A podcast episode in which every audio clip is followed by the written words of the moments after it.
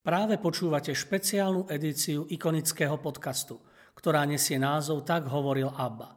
Moje meno je Ivan Moďoroši a v najbližších chvíľach vás budem sprevádzať pôvodnými textami veľkých otcov cirkvy a biblických postav.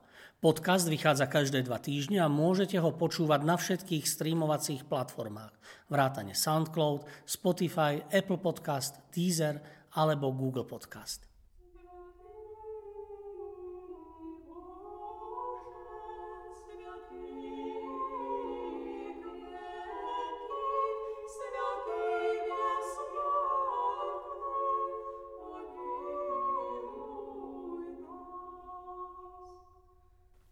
Ján Damascenský Ján z Damašku, teológ a svetec, sa narodil koncom 7. storočia do zámožnej, hoci zmiešanej moslimsko-kresťanskej rodiny v Damasku.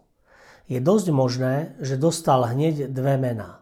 Arabské, Mansur, podľa starého otca, a kresťanské Ján, ktoré pre ňo rodičia zvolili pri krste. Nevie sa však, či bol pokrstený aj ďalší adoptívny Jánov brat. Hlavné mesto Damask bolo približne od roku 635 pod islamskou vládou a od roku 661 mu vládli Umájovci. Tí najskôr veľkoryso tolerovali kresťanských obyvateľov, ponechali im značné slobody a hojne využívali vzdelanosť kresťanskej hornej vrstvy pre svoj vládny systém. Otec rodiny, minister financií, ktorý požíval medzi tamojšími ľuďmi náležitú úctu, zaobstaral na vzdelávanie svojich synov domáceho učiteľa, sicilského mnícha Kozmu. Od neho sa bratia naučili vedu gramatiky, filozofie, astronómie, geometrie. Ich pozornosti neunikla žiadna kniha a osvojili si celú radu vzdelania siahajúcu do gréčtiny až po štúdium Biblie. Náboženské hymny, kánony a spisy, ktoré napísali, svedčia o ich hlbokej viere a bázni pred Bohom. Kozma svojich žiakov uviedol aj do bádania svätého písma kresťanskej teológie, no zároveň mohli čítať nadaných autorov arabskej poézie. Ján sa vydal v šľapajach svojho otca, stal sa prednostom, sekretárom a dôverníkom emíra mesta a rozbehol úspešnú pracovnú kariéru.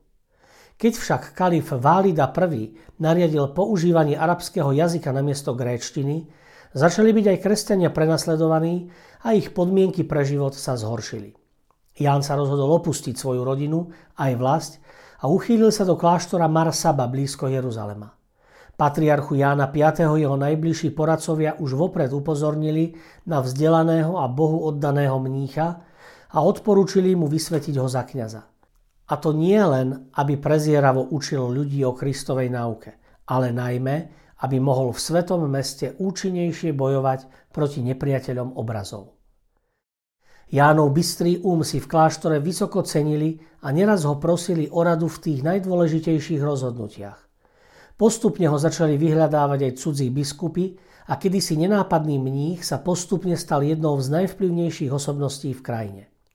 Ján pôsobil v Jeruzaleme nielen pastoračne a kazateľsky, ale bol aj blízkym priateľom patriarchu a patril k jeho vedúcim prezbiterom.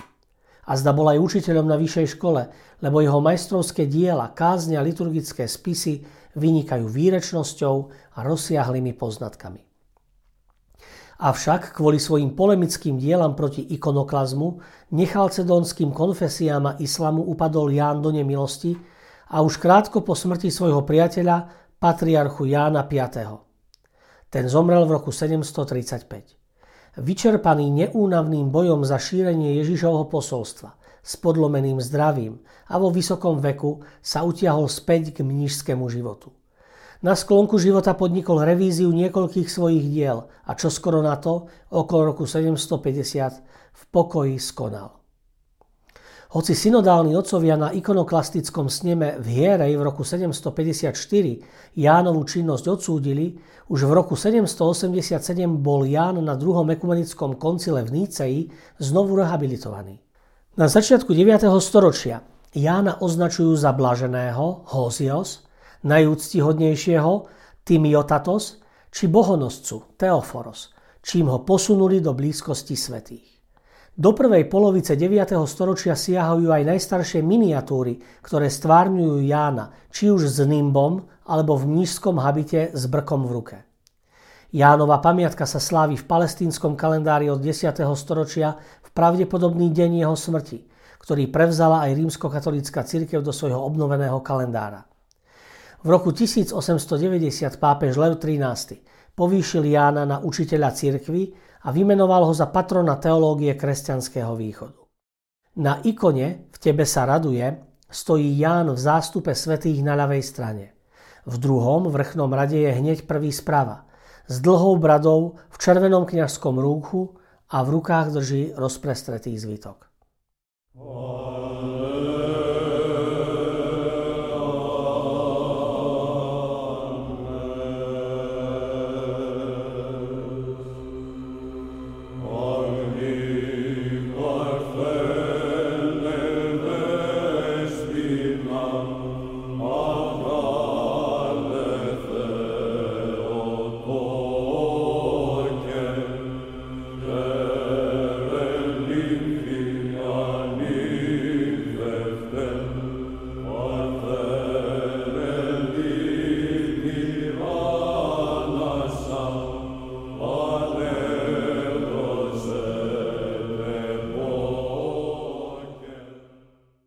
homilí svätého kniaza Jána Damascenského.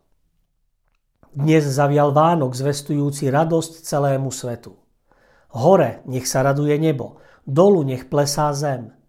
Nech zaplesá príroda. Na svet prichádza ovečka, z ktorej pastier vezme na seba podobu ovce a roztrhá starý šat smrteľnosti. Oslávme deň Božej rodičky. Vesel sa neplodná Anna, čo si nerodila, jasaj a volaj, čo nepoznáš pôrodné bolesti. Plesaj, Joachim, lebo z tvojej céry chlapček sa nám narodil, daný je nám syn a volajú ho, veľký radca, spása celého sveta, posol mocný Boh. Toto dieťa je Boh. Kto teda môže popierať, že jeho matka je Božou rodičkou? Ak nevyznáva niekto, že svetá Pana je bohorodičkou, je vzdialený od Boha. To nie je môj výrok, i keď ho ja hovorím. Toto božské dedičstvo som prijal od otca Gregora teológa. Dnes boli položené základy spásy sveta. V posvetnom oučíne sa nám narodila ovečka, Božia matka, a z nej sa narodil baránok Boží, ktorý na seba vzal hriech sveta. Dnes Boh, stvoriteľ všetkého, slovo, ktoré vytrisklo z otcovho srdca, začal písať nový diel knihy atramentom ducha, ktorý je jazykom Boha.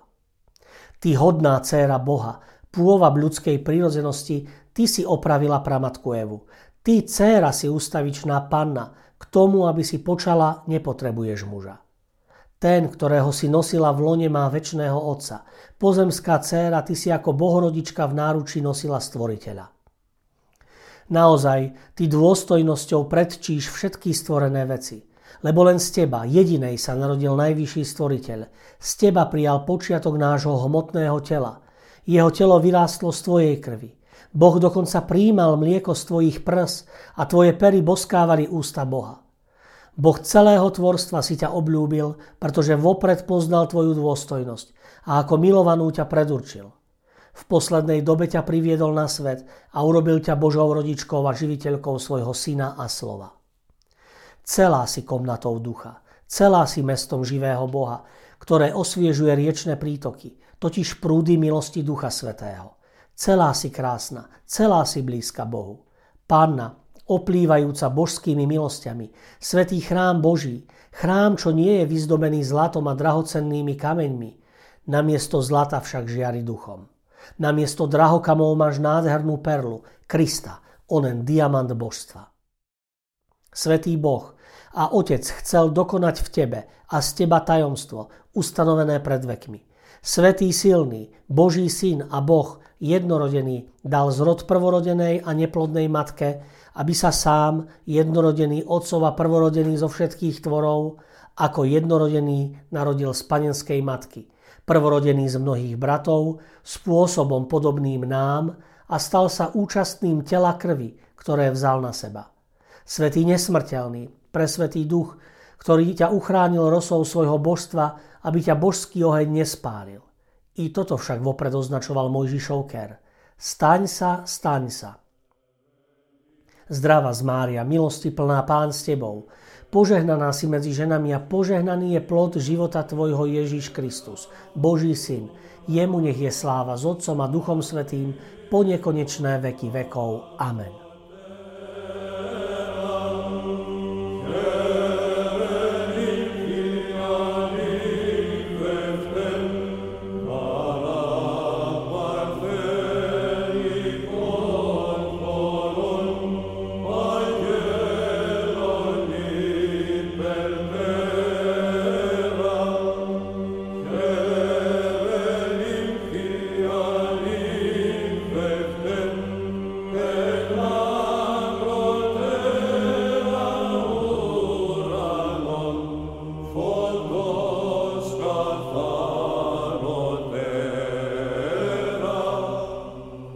Z vyznania viery svätého kniaza Jána Damascenského.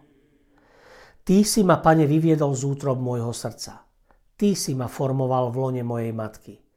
Ty si ma vyviedol na svetlo ako nahé dieťa, lebo zákony našej prírody ustavične poslúchajú tvoje príkazy. Ty si požehnaním Ducha Svetého pripravil moje nové stvorenie a moju existenciu nie z vole muža ani zo žiadosti tela, ale zo svojej nevýslovnej milosti. Moje narodenie si pripravil tak, že to presahuje všetky zákony našej prírody, lebo si ma adoptoval za svojho syna hneď, ako si ma priviedol na svetlo a zapísal si ma medzi deti Tvojej svetej a nepoškodenej cirkvi. Ty si ma živil duchovným mliekom, mliekom svojich božských výrokov. Ty si ma udržiaval výdatným pokrmom, telom Ježiša Krista, nášho Boha, Tvojho najsvetejšieho jednorodeného Syna a opájal božským kalichom jeho životodárnej krvi, ktorú vylial za spásu celého sveta. Miloval si nás, Pane, a dal si svojho jediného milovaného syna, aby nás vykúpil, čo on dobrovoľne prijal a nevspieral sa. Ba sám sa na to ponúkal ako nevinný baránok určený na obetu. Veď hoci bol Boh, stal sa človekom a svojou ľudskou vôľou sa podriadil. Stal sa poslušným Tebe, Bohu, svojmu Otcovi až na smrť. Až na smrť na kríži. Takto si sa uponížil Kriste, Bože môj, aby si mohol mňa, blúdiacu ovcu, vziať na svoje plecia, pás na zelených pašienkach a napájať vodami zdravej náuky. Prostredníctvom tvojich pastierov, ktorých si najprv ty sám živil, aby potom oni mohli krmiť tvoje vyvolené a vznešené stádo. A teraz si ma, pane, rukami svojho veľkňa zapovolal do služby tvojim učeníkom – s akým zámerom si to urobil, neviem. To vieš len ty. Preto, pane, uľahčí ťažké bremeno mojich hriechov, ktorými som sa veľmi previnil a očísť moju mysel i srdce. Veď ma po správnej ceste ako rozžatá lampa. Daj mi dar reči, keď otvorím ústa. Nech ma ohnivý jazyk tvojho ducha obdarí jasným a pohotovým jazykom, aby ma stále prenikala tvoja prítomnosť. Pane, buď mojim pastierom a pomáhaj mi pásť iných, aby ma moje srdce nezviedlo ani napravo, ani naľavo, ale na správnu cestu nech ma vedie tvoj dobrý duch, aby sa moje skutky zhodovali s tvojou vôľou a aby zostali také až do konca. A ty, vznešený vrchol dokonalej čistoty, ty, slávne spoločenstvo cirkvy, ktoré očakáva pomoc od Boha a v ktorom sám Boh prebýva, príjmi od nás náuku viery, uchránenú od bludu, ktorou sa cirkev posilňuje, lebo sme ju zdedili po otcoch.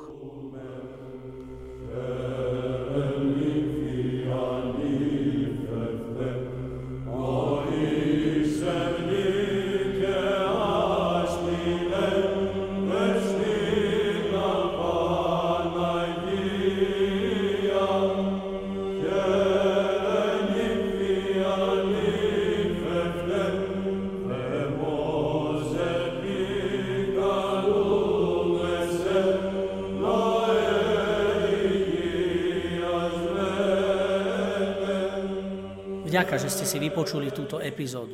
Podcast Tak hovoril ABBA vzniká v spolupráci so spoločnosťou HOV a s galériou Ikony v Žiline. Osobitne chcem poďakovať Milanovi Urbaníkovi a Matúšovi Ďuraňovi, ktorí spolu so mnou obsahovo aj technicky pripravili túto epizódu.